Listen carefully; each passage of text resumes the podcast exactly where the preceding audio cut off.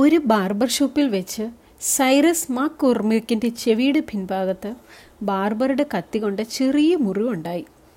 അറിയാതെ സംഭവിച്ചു പോയതാണെന്നും തന്നോട് ക്ഷമിക്കണമെന്നും ബാർബർ അദ്ദേഹത്തോട് അപേക്ഷിച്ചു.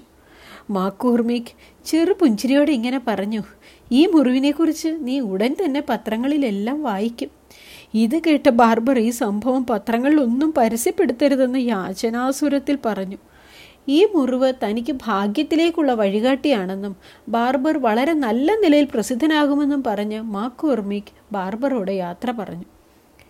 ഏതാനും ദിവസങ്ങൾക്ക് ശേഷം മാക്കോർമിക്കിന്റെ ഏറ്റവും പ്രശസ്ത കണ്ടുപിടുത്തമായ കൊയ്ത്ത് യന്ത്രത്തെക്കുറിച്ചുള്ള വാർത്തകൾ ലോകമെങ്ങും പ്രത്യക്ഷപ്പെട്ടു. ബാർബറുടെ കയ്യിലിരുന്ന കത്തിയുടെ പ്രവർത്തനം നിരീക്ഷിച്ചതിന്റെ അടിസ്ഥാനത്തിലാണ് മാക്കോർമിക് കൊയ്ത്ത് യന്ത്രം രൂപപ്പെടുത്തിയത്. ചെറിയൊരു സംഭവം വലിയൊരു തുടക്കത്തിന് കാരണമായി. റബ്ബർ വ്യാപാരത്തെക്കുറിച്ച് ചാൾസ് ഗുഡിയർ തന്റെ സുഹൃത്തുമായി സംസാരിച്ചുകൊണ്ടിരിക്കുകയായിരുന്നു. അതിനിടയിൽ അവിടെ കിടന്നിരുന്ന ഗന്ധകം പുരണ്ട ഒരു റബ്ബർ കഷണം അദ്ദേഹം അശ്രദ്ധമായി അടുത്ത് കണ്ട തീക്കനലിലേക്ക് വലിച്ചെറിഞ്ഞു. തീ കത്തിക്കഴിഞ്ഞപ്പോൾ ആ റബ്ബർ കഷ്ണം പഴയതിനേക്കാൾ കൂടുതൽ ഇലാസ്തികതയുള്ളതായി അദ്ദേഹത്തിന് ബോധ്യപ്പെട്ടു.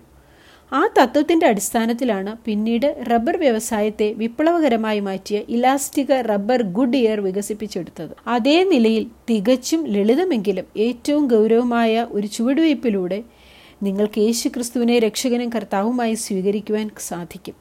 അത് നിങ്ങളുടെ ഈ ഭൂമിയിലും നിത്യതയിലുമുള്ള ജീവിതത്തെ രൂപാന്തരപ്പെടുത്തും. പുത്രനിൽ വിശ്വസിക്കുന്നവന് നിത്യജീവനുണ്ട്. പുത്രനെ അനുസരിക്കാത്തവനോ ജീവനെ കാണുകയില്ല. ദൈവക്രോധം അവന്റെ മേൽ വസിക്കുന്നതേ ഉള്ളൂ. God bless you.